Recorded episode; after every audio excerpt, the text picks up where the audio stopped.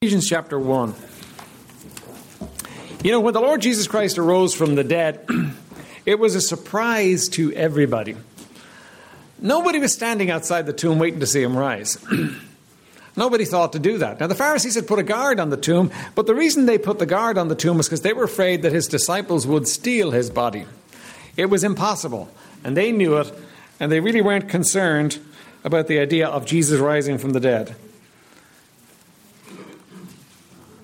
There was one person, though, I think, that was not at all surprised that something happened that morning. there was one person, I think, that planned that it wouldn't happen. And that was Satan. Satan set himself about making sure this didn't happen. Because remember, there's a war of the ages going on. And it's been fought in many avenues throughout the ages. This world has been the battlefield. Ever since the Garden of Eden, when uh, Adam and Eve uh, gave in to Satan and ushered uh, sin into the world and all the, the problems and difficulties that we've had since then, this war has raged through our earth. And the decisive moment in that battle was the morning Jesus rose from the dead. Because that proved that he was the victor. We sing songs of triumph and songs of victory, and rightly so, because listen, he is the victor. He won the battle that day. He rose from the dead and he proved that it really was his and that he has the power and that all of it belongs to him. And guess what? You're his child. Listen, you are the child of the living, risen conqueror, Jesus Christ. You're born again by faith in him this morning. Listen, you're his child. That's a glorious thing to be. But I think that just in as much as almost nobody really expected him to rise. You know what? I don't think we understand the power that has been ushered into the world. The power that's been made available to us because he rose that morning. And this morning, I want to grapple with that for a few moments. I want to try and grapple with this power that was ushered into the world in the moment when Jesus rose from the dead and is available to you and I as his children today. Let's look to our passage. Ephesians chapter 1, verse 15. We're going to read to the end of the chapter, and then we'll pray. Wherefore I also, after I heard of your faith in the Lord Jesus and love unto all the saints, cease not to give thanks for you, making mention of you in my prayers. And here's his prayer that the Lord God of our Lord Jesus Christ, the Father of glory, may give unto you the spirit of wisdom and revelation in the knowledge of him Right? So he wants you to understand something. He wants you to have a revelation of something. He wants something that becomes clear, to become clear for us today. Now, Paul prays again uh, in, in, in Ephesians chapter 3, and it's in the same vein, but in Ephesians chapter 3, it's that we might know the love of God.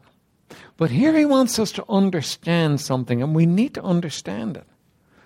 And he realizes that they don't. They don't get it. They don't understand it. And he's praying, oh, that our Heavenly Father would open up your eyes so that you could understand this, right? Verse 18 the eyes of your understanding being enlightened. Right? So he talks about revelation, he talks about wisdom, uh, he talks about knowledge, he talks about being enlightened, that ye may know what is the hope of his calling. Now, the hope of his calling has tremendous ramifications for us. Right? Listen, obviously it's dealing with eternity. We'll talk a little about that.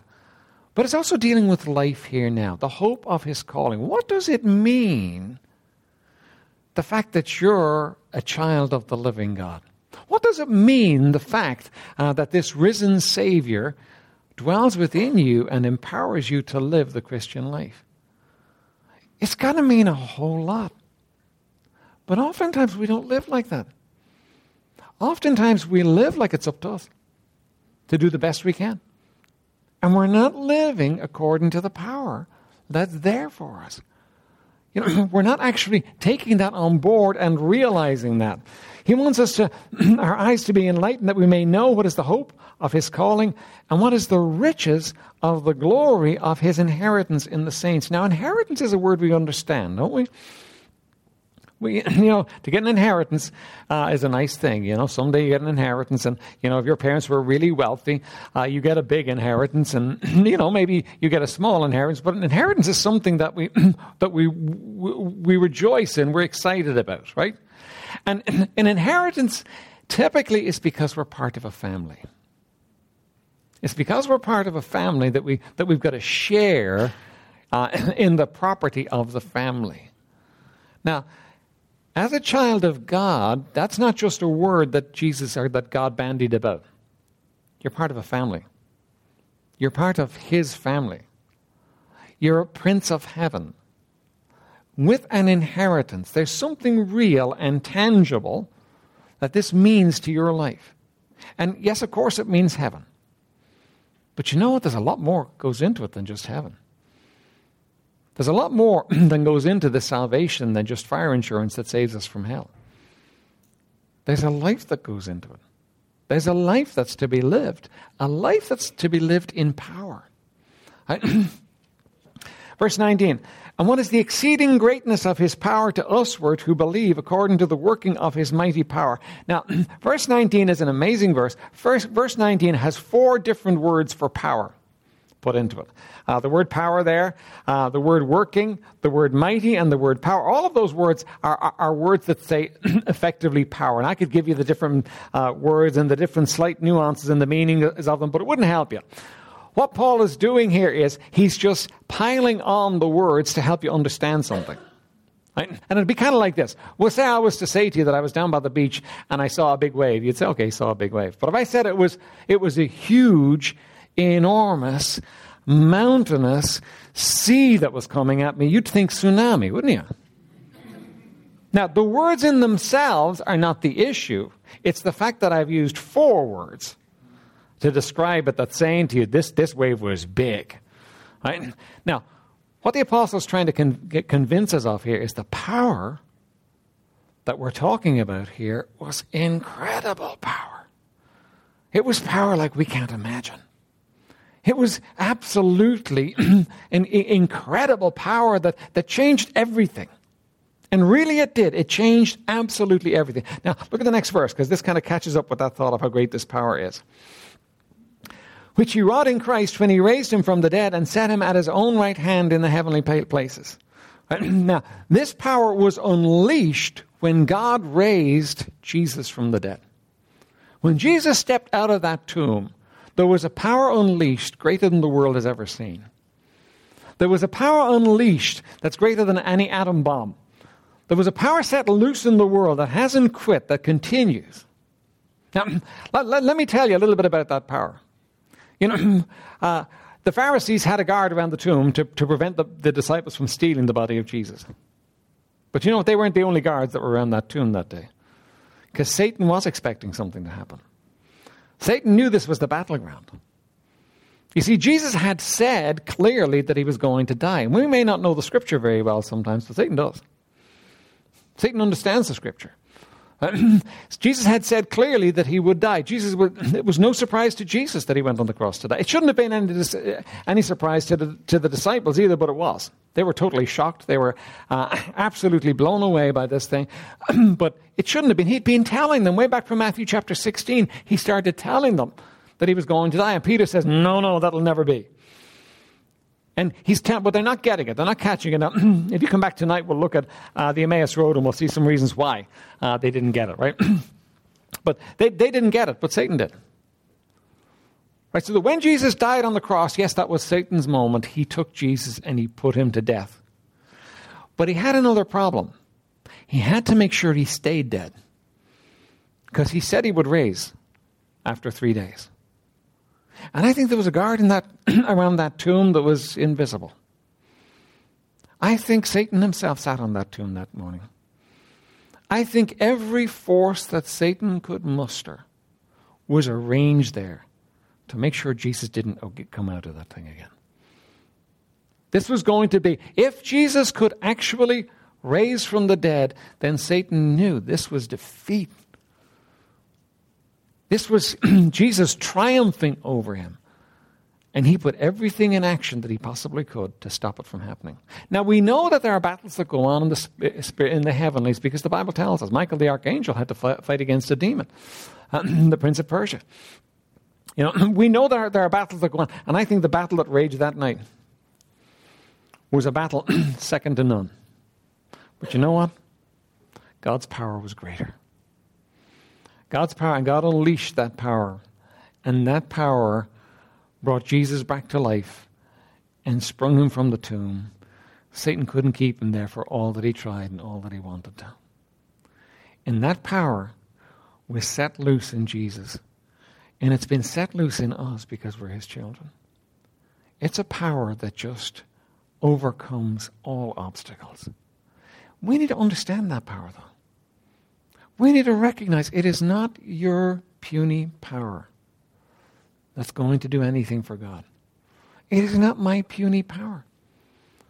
It is not our intelligence, our education, our intellect, or anything to do with us.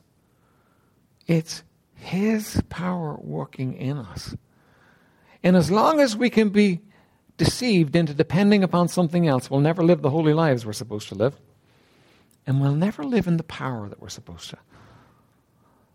So let's ask the Lord to bless this morning and enable us to live in that power. Blessed Spirit of the living God, would you move in hearts and lives this morning?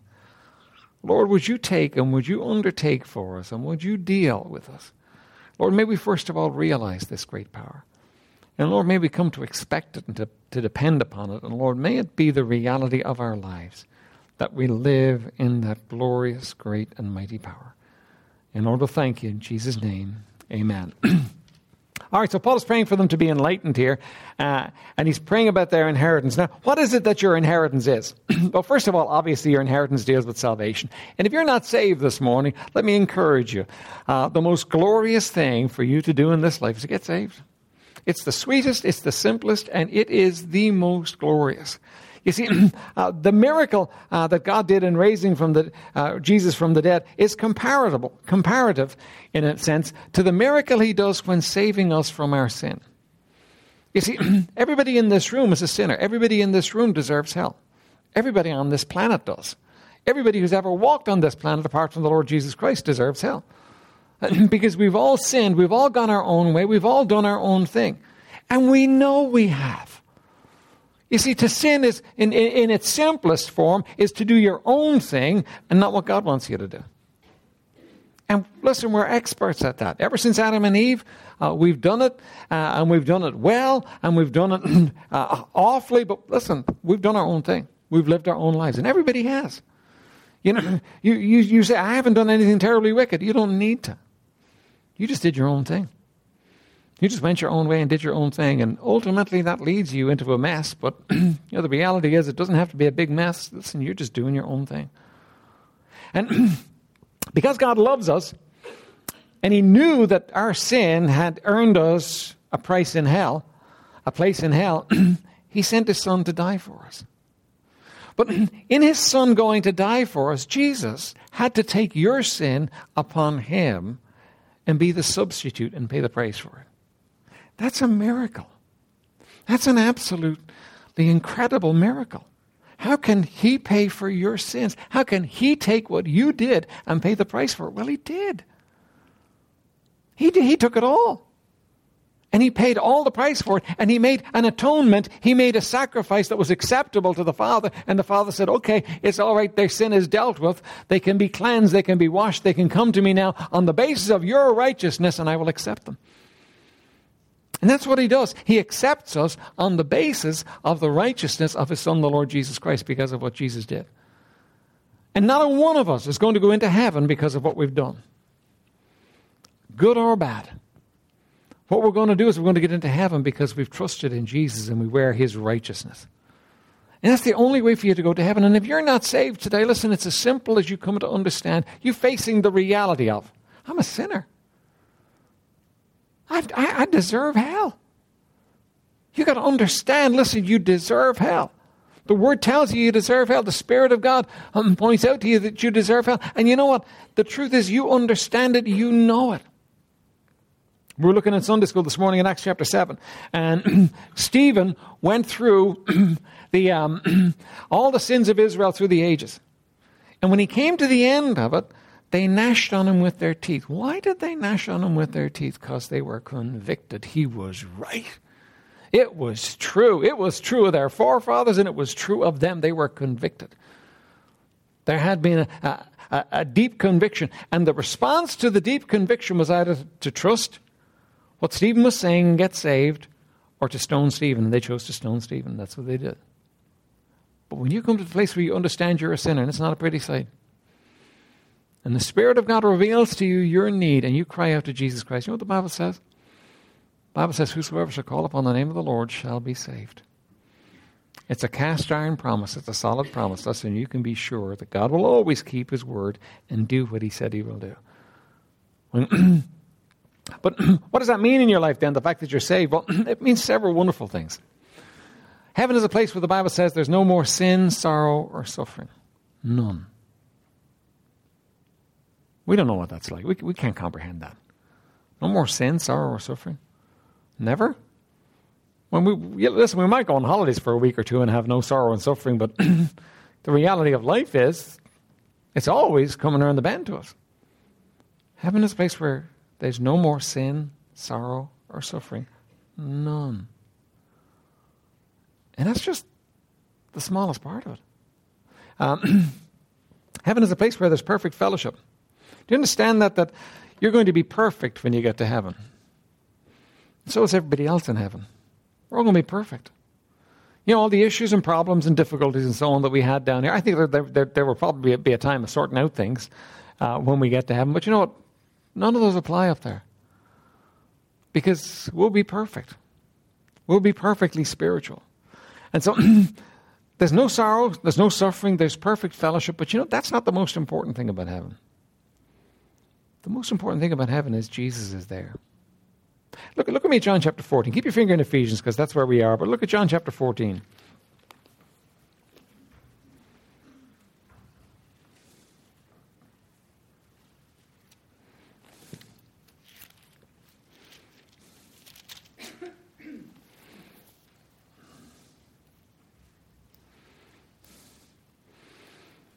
It says, Let not your heart be troubled. You believe in God, believe also in me. In my Father's house are many mansions. If it were not so, I would have told you. I go to prepare a place for you. And if I go and prepare a place for you, I will come again and receive you unto myself, that where I am, there ye may, ye may be also.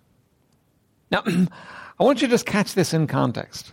Jesus is telling them he's going to, be, going to make them a mansion. And listen, we think of heaven as being a beautiful place and it's just wonderful, it's fantastic. But do you know that if Jesus had told these disciples, I'm going to prepare a mansion for you, and they had said, Will you be there?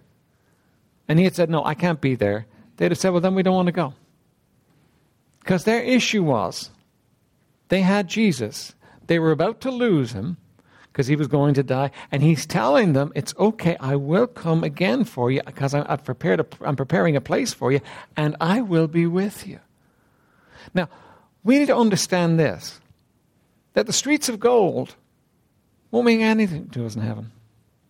Nobody's going to be getting up in the night to go and dig up a few stones at the streets of gold. Where would you spend it? What do you need? The diamonds and all. Listen, nobody cares about all those things. They're beautiful, but that's all they are. The most beautiful thing about heaven is He is there.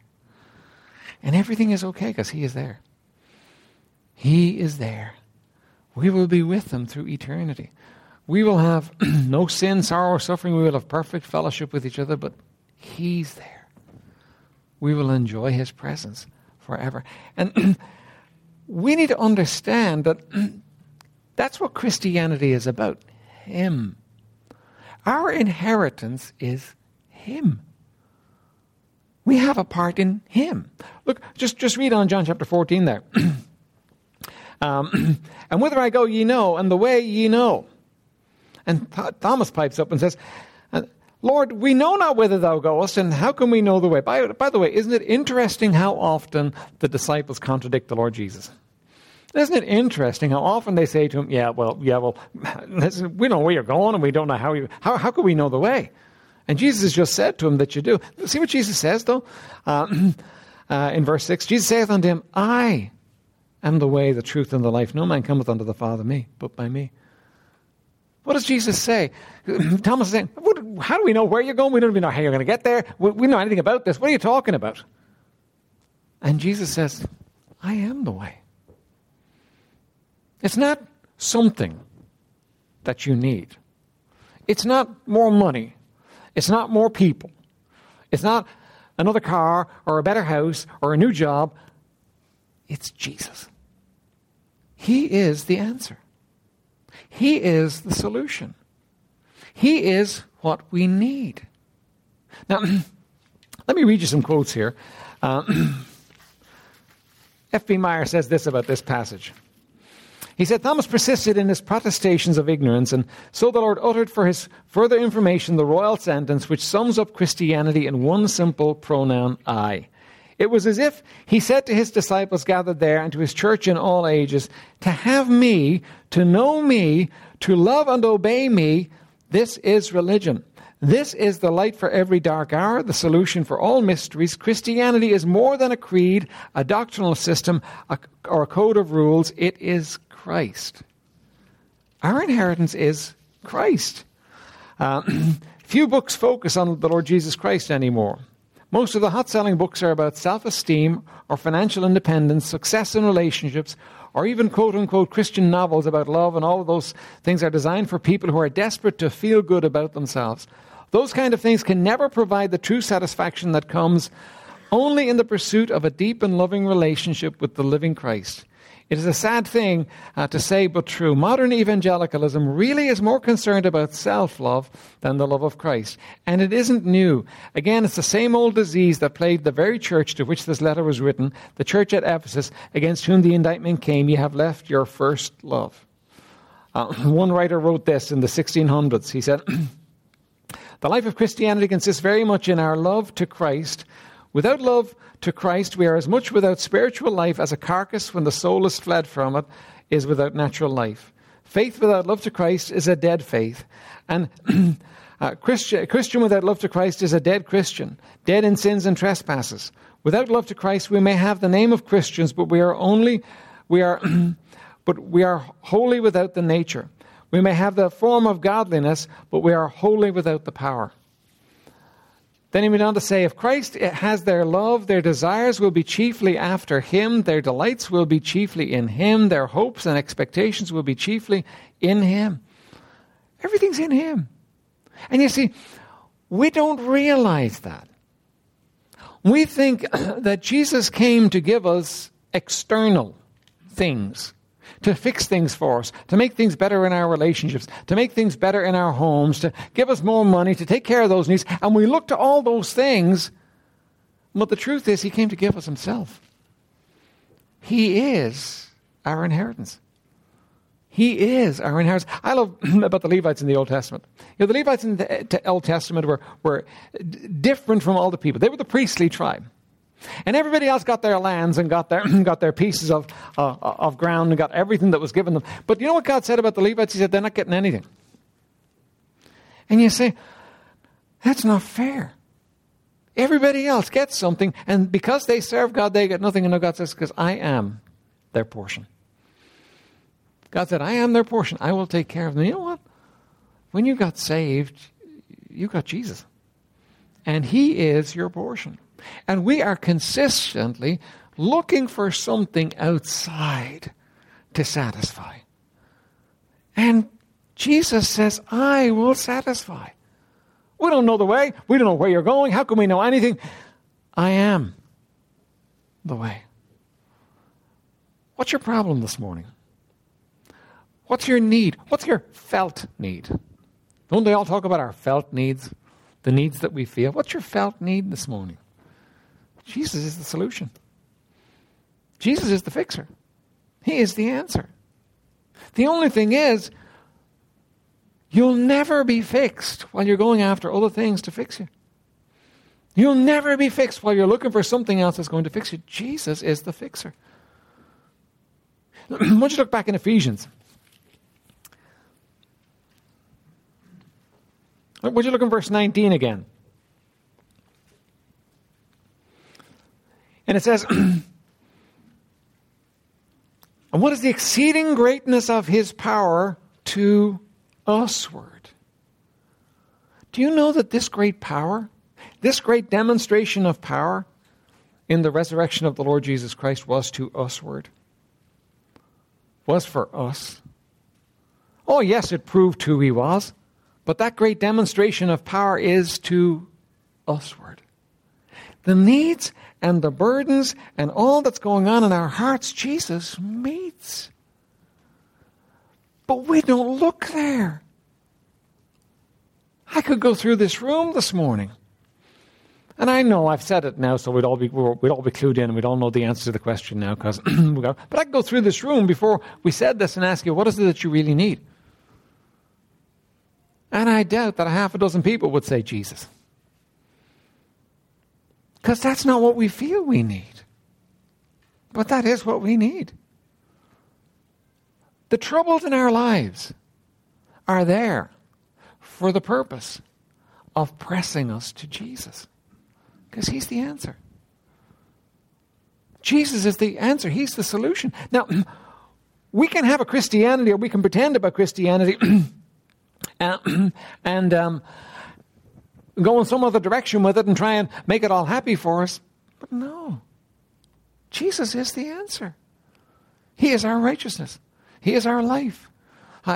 He is everything to us. And it's not a case of He does for us. Don't we sometimes take it that Jesus is like a benevolent Santa Claus in our lives? That He gives, that He does, that we have problems and He fixes the problems. No. Listen, Jesus can give you anything money, anything you want. There's nothing Jesus can't give you. But He gives you something infinitely more precious. He gives you something that no money could buy. He gives you Himself. I want to just cast your mind. On this is an illustration. Illustrations always have their, their limitations. Let's keep that in mind. But you're in heaven, right? And you're in your mansion, and the and the guy next door in your mansion comes into you one night and he says to you, "Listen, wait till it's dark, and um, you know what we're going to do? We're going to get some of that gold off the main street there and bring it in, and we'll bury it, right? Because you know, listen, all that gold, people are just walking on it, right? What are you going to do? What are you going to tell them? You're going to laugh, aren't you? What are you going to do with the gold? Everything you have eh, need of is met in Jesus. And your job would be to, to try and let, him see that, because he can go and take the gold, uh, but it doesn't do him any good. Now, that's the way we are. We, we look for this, and we look for that, and we look for the other, and, and he says, No, no, no. I am the way, the truth, and the life. I'm it. I'm what you need. I can, I can fix it. Not I can fix it externally, but I can fix it if you come to me. I can actually take care of it. I can take care of you, is what he says. So you got, you got a burden on your heart today, and you got something that is just, just eating you alive. Jesus says, Come to me. I'll fix it. You're weary. Come unto me, all you that labor and are weary laden, and I will give you rest. Heavy laden, and I will give you rest. Jesus is, he, he doesn't present himself, you know, as this king who gives out gifts. He presents himself as the one who is the gift. But when we come to him, he takes care of us. Then when he come, we come to him, he meets the need. You see, let's say you got a credit card bill this morning, right? and you run up a credit card bill, and you, you, you owe a lot of money on the credit card, and they're and they're they're they're um they're they're on your case about it, right? Now, I shouldn't have brought that up on a Sunday morning. So this is Easter Sunday morning, you, and you didn't want to hear about those things, right? But we'll say you, you, you've got a credit card bill. Well, we'll say Jesus comes and, you know, at the end of the service, he writes you a check and pays the credit card bill. Well, listen, you've got your felt need dealt with. You've got your immediate burden removed. But you know what you're going to do? You're just going to get in the same trouble again. Uh, because that's not the real need. There's a reason why you ran up that debt. There's a reason why, why, why those things happen. You may be in a relationship that's in turmoil and that you're struggling with and that's in, that's in trouble. And, and, and you like to change relationships. That's what people do. They change relationships. But you know what? The problem is you take you with you.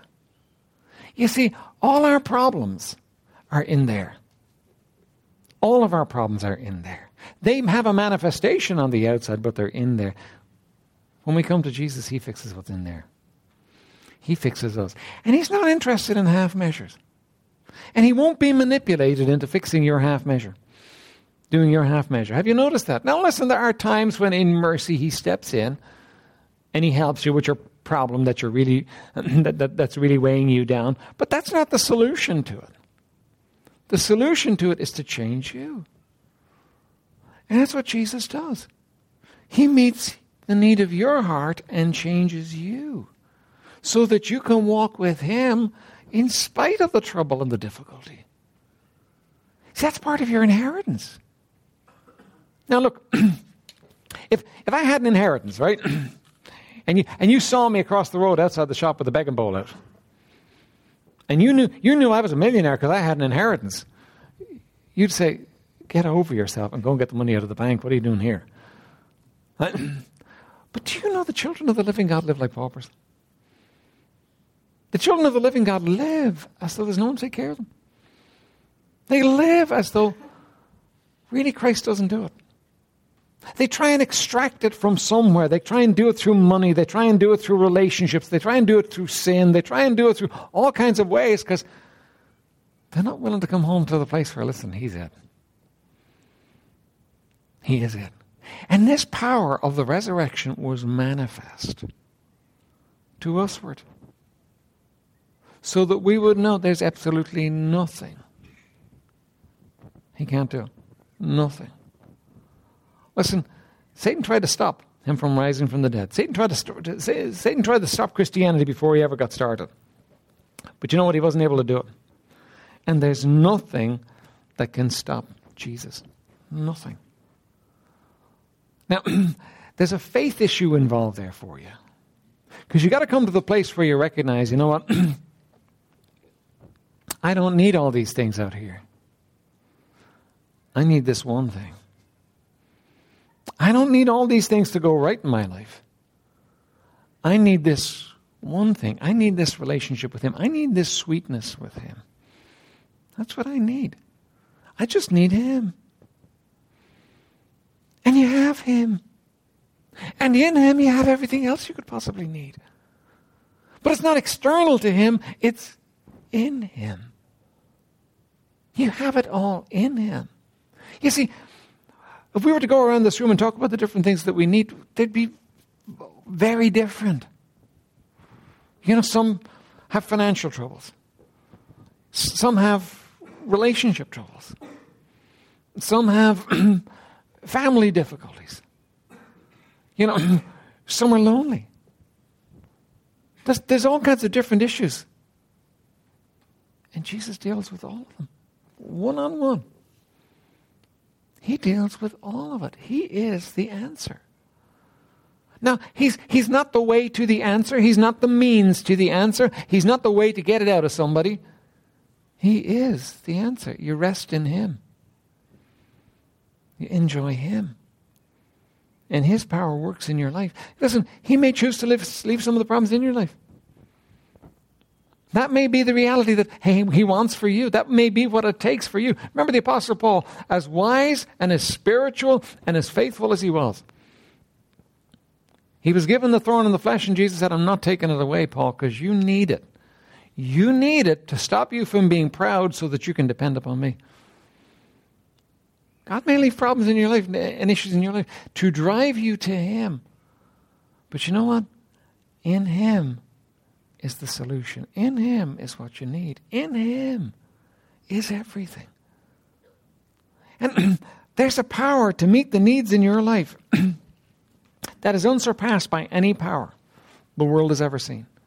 The greatest power the world ever saw was unleashed the moment Jesus rose from the dead. And there's a power there that's available to you to change your life and to fix you, not the other guy. Not your problem, but to fix you. The question for you is Are you willing to trust by faith in Him that He can do it? This is the morning of the resurrection. This is the day when we, when we remember that Jesus rose from the dead. Let me ask you this morning are you willing to put your trust in Him? Are you willing to take your need, your brokenness, your, your hurt, your pain, your, uh, your lack? Are you willing to take it to Him and say, Lord, I can't. I'm not able to carry this burden. But Lord, I'm giving it to you and I'm going to rest in you and enjoy you. Now, that sounds very easy, doesn't it? It is very easy. And what he'll do is he'll take your hand and he'll lead you. Don't pull away from him. Don't go your own way. Don't do your own thing. Just go his way because it's the best plan for you. And what you'll find in your life is he is the answer. He is the solution. He is what I needed. See, we think we know what we need, but we don't. He does know what we need and He can meet it. We come to Him and let Him meet the need. Let's all stand to our feet.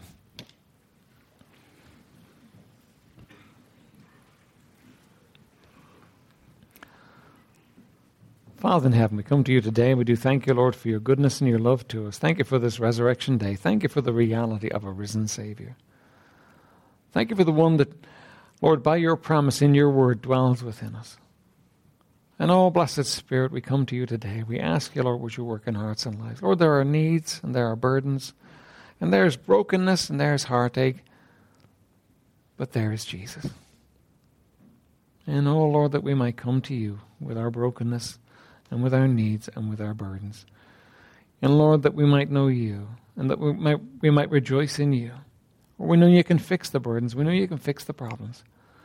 But Lord, we're not asking that this morning. We're asking for you. We're just asking that we might rejoice in you, that we might walk with you, and that we might see your power unleashed in our lives. Now, Lord, would you do it in Jesus' precious name? Amen. Piano's going to play, and as the piano's playing God is dealing with you, why don't you step out and come and lay your burden before Him? Just come and do business with Him. Just lay your burden before Him as the piano plays. I don't know what the burden is, I don't know what the difficulty is. But lay your burden before Him and tell Him you want to be satisfied in Him. It's not the burden you need fixed. You want to be satisfied in Him. As God moves in your heart, would you come?